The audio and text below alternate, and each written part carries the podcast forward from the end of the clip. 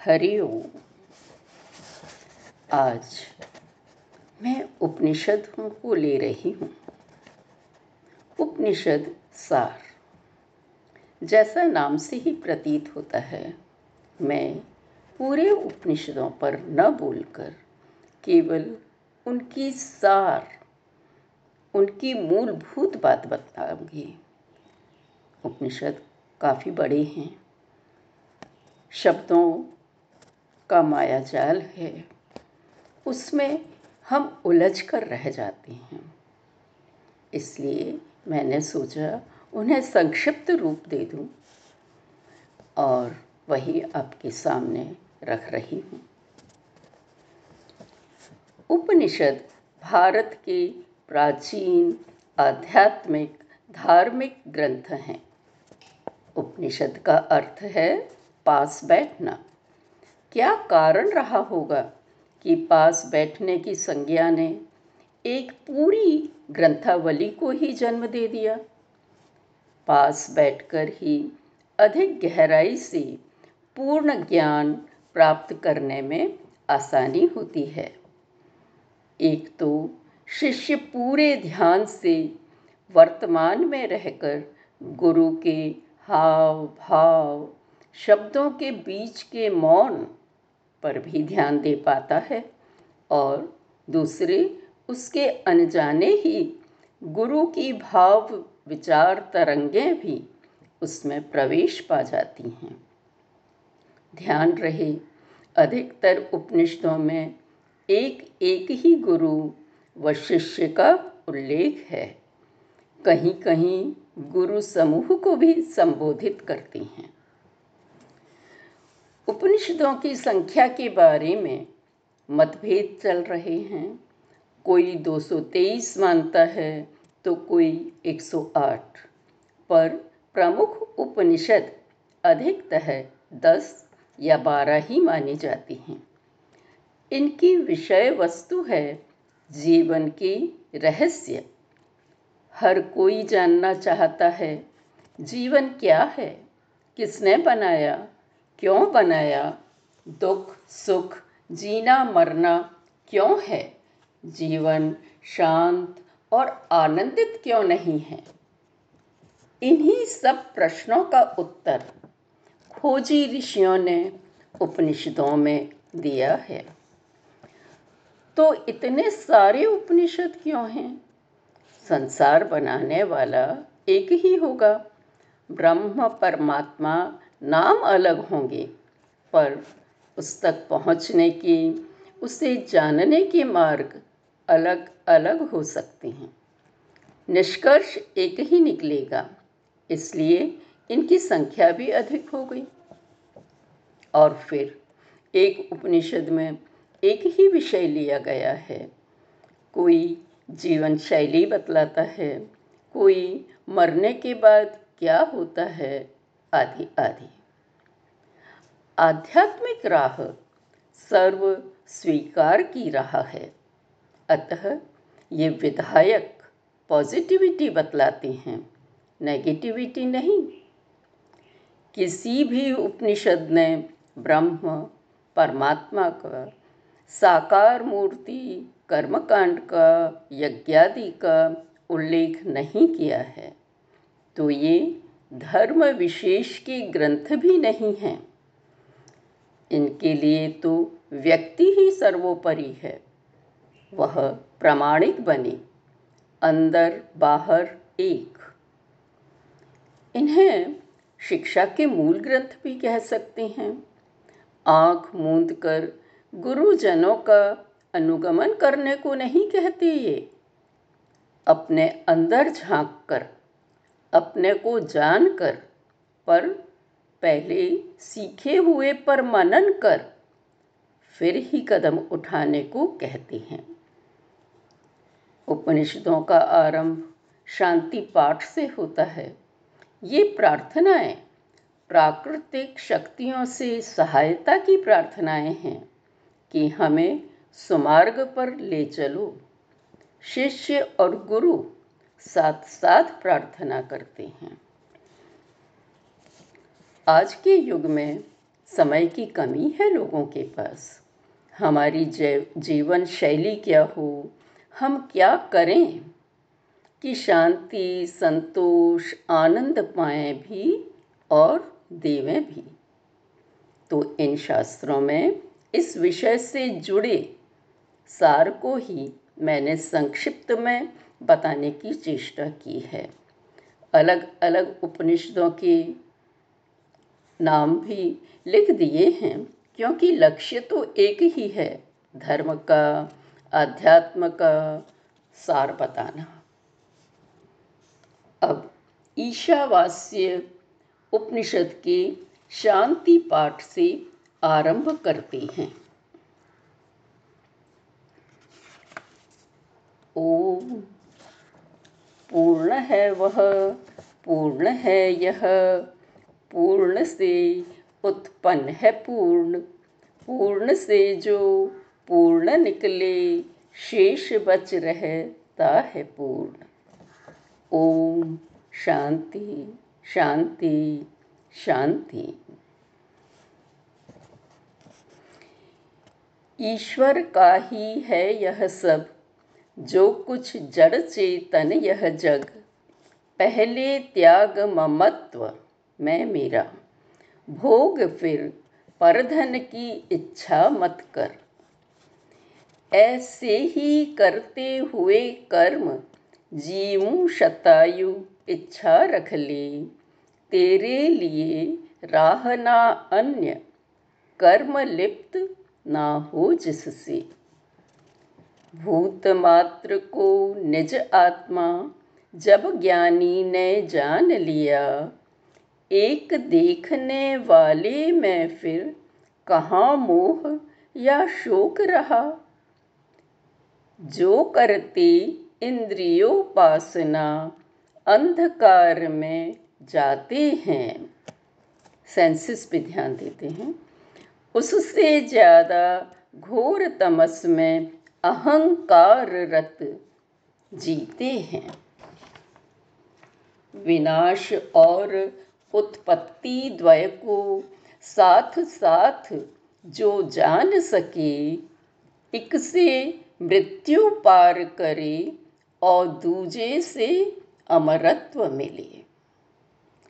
स्वर्ण पात्र से ढका हुआ है सत्य ब्रह्म का मुखमंडल, हे पूषण आवरण हटाओ, सतधर्मा देखूँ निश्चल। जग पोषक यम, अर्क, प्रजापति नंदन, मेटो व्यूह किरण, देख रहा कल्याण रूप, हूँ पुरुष वही, मैं हूँ सोहम। मेरे प्राण मिले वायु में। अब तन भस्म शेष हो ले। संकल्पी मन किए कर्म की, पुनः पुनः स्मृति कर ले। सुपथ पर ले चल अग्निदेव, ज्ञान कर्मों का ज्ञाता तू। पाखंड पाप सब नष्ट करो। हम नवते बारंबार विभु। ओम शांति शांति शांति। अब इस उपनिषद में हमने देखा कि ऋषि ने यह बता दिया कि ये सब कुछ, चाहे जड़ हो या चेतन, ये सब कुछ ईश्वर का है, उस परम शक्ति का। पर मैं मेरा का भाव त्याग दो फिर उसे भोगो। क्योंकि यही एक मैं मेरा का भाव छोड़ दिया तो तुम कर्म से लिप्त नहीं होगे, नहीं तो कर्मों का फल भोगना पड़ेगा। जब तुम ये जान लोगे कि सब चीज़ें उस परमात्मा की अंश हैं, अपनी आत्मा तो फिर न तो दुख रहेगा, न सुख रहेगा, कुछ भी नहीं, न मोह, न शोक।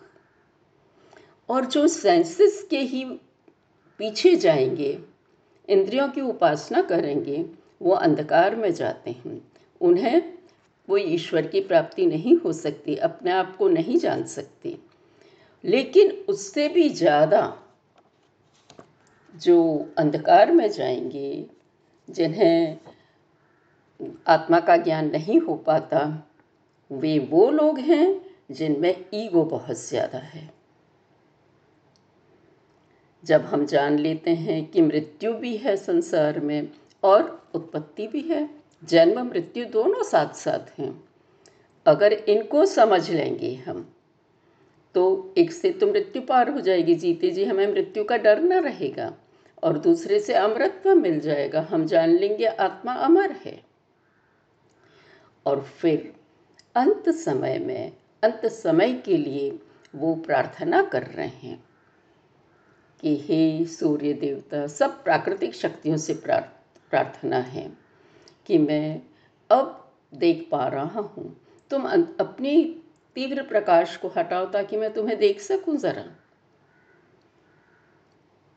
और तब है कि अब मेरा शरीर समाप्त हो जाए। और जब समाप्त हो रहा है तब हे मन, तू पुनः पुनः याद कर कि तूने इस जीवन में क्या किया था, ताकि अगले जन्म में उसका ध्यान रहे। उसके अनुसार फिर तू काम करे कि क्या करना चाहिए या नहीं। और फिर अग्निदेव से प्रार्थना है कि तू मेरे सब ज्ञान कर्मों को जानता है, जो मैंने गलत काम किए थे। पाखंड, पाप, वो सब नष्ट कर दो। मैं प्रणाम करता हूँ। बस यही सार है। इसमें न कोई साधन, यज्ञ आदि, पूजा, बैठ के कर्मकांड कुछ नहीं बताया है।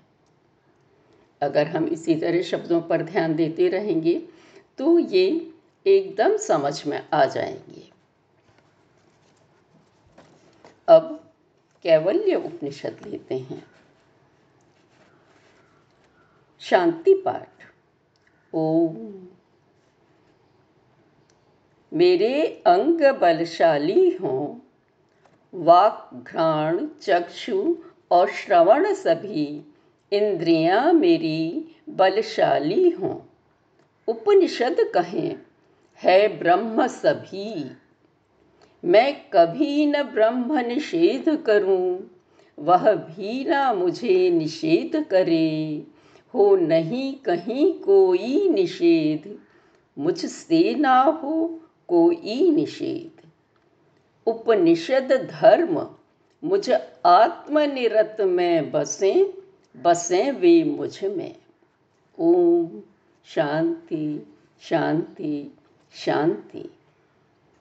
आपने देखा, ये बताया पिछले ईशावास्य में तो कि इंद्रियों के पीछे न जाओ। लेकिन यहाँ उपनिषद में, कैवल्य उपनिषद में कहा गया कि मेरी ये इंद्रियाँ जो हैं, वो बलशाली हों। क्यों? क्योंकि सभी ब्रह्म हैं, ये भी ब्रह्म ने उपजाए हैं तो मैं तो इनका भी ख्याल रखूँगा, इनको साथ लेकर चलो। इनको नकारो मत नेगेटिविटी नहीं है कि मैं कभी किसी भी रूप में ब्रह्म का निषेध नहीं करूँ। जब ईश्वर ने सभी बनाया, उन सबको ग्रहण करूँ, उनको साथ लेकर, उनकी सहायता लेकर चलूँ। मुझसे कोई मुझमें नेगेटिविटी का भाव न आए। हे उपनिषद, मुझ आत्मा की खोज में लगे हुए को मदद करो। वे मुझमें बस जाओ। बस इतनी प्रार्थना है, तभी कैवल्य प्राप्त होगा। कैवल्य का मतलब है मोक्ष। यहाँ ऋषि का नाम भी बताया गया है, जिन्होंने लिखा है, और उस शिष्य का भी, जो उनके पास ये सब पूछने को गया है। वैसे सब उपनिषदों में ऐसा नहीं लिखा है।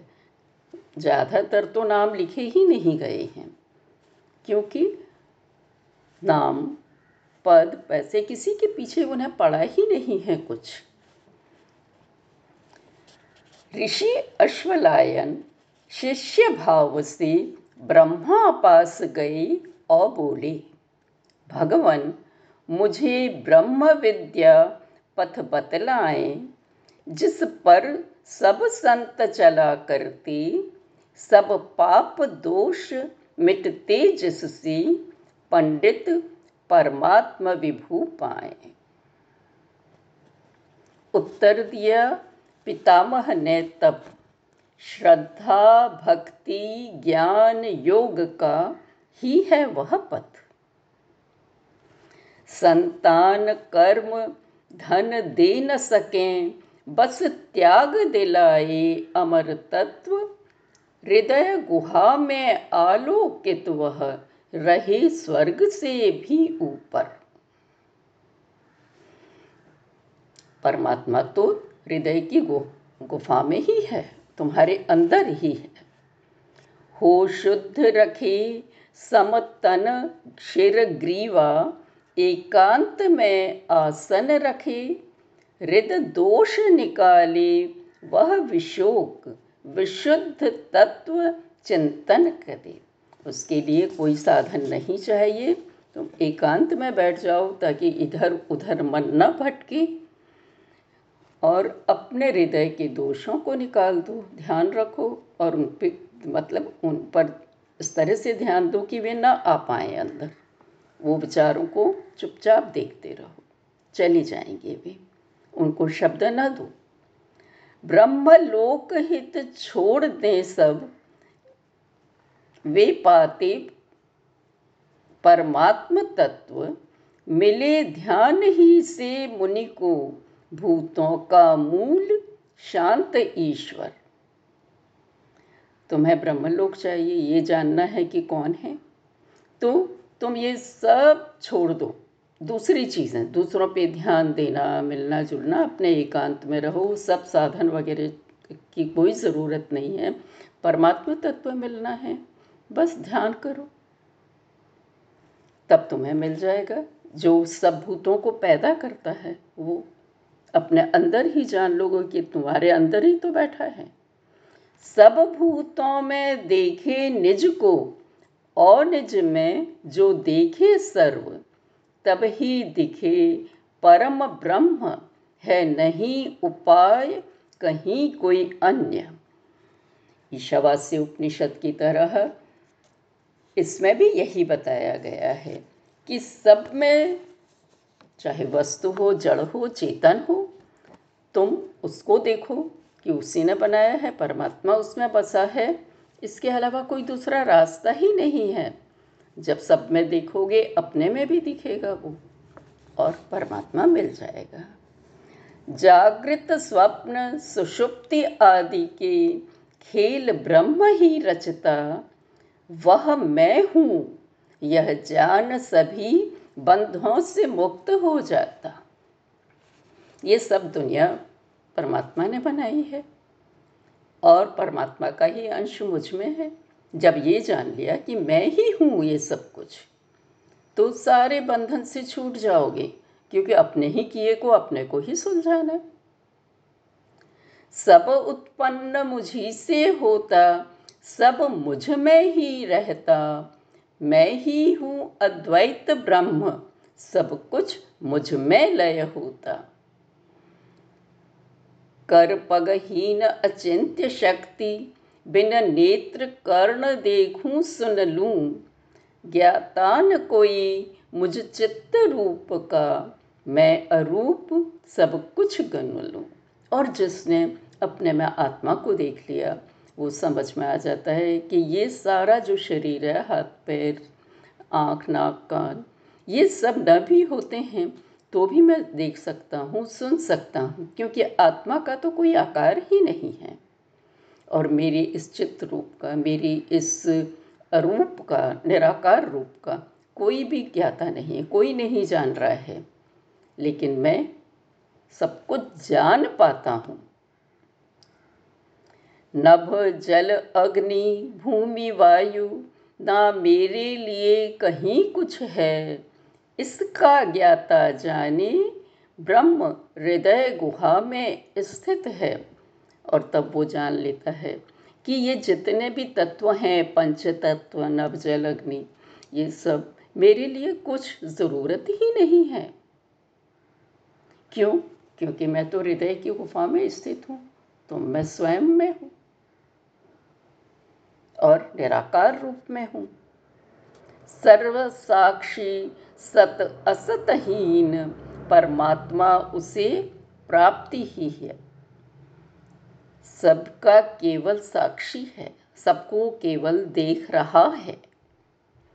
न सत्य है, न असत्य है, ऐसा है परमात्मा, और वो मैं ही हूँ, मुझे प्राप्त ही है क्योंकि मैं ही हूँ। ओम। शांति शांति शांति। आज इतना ही।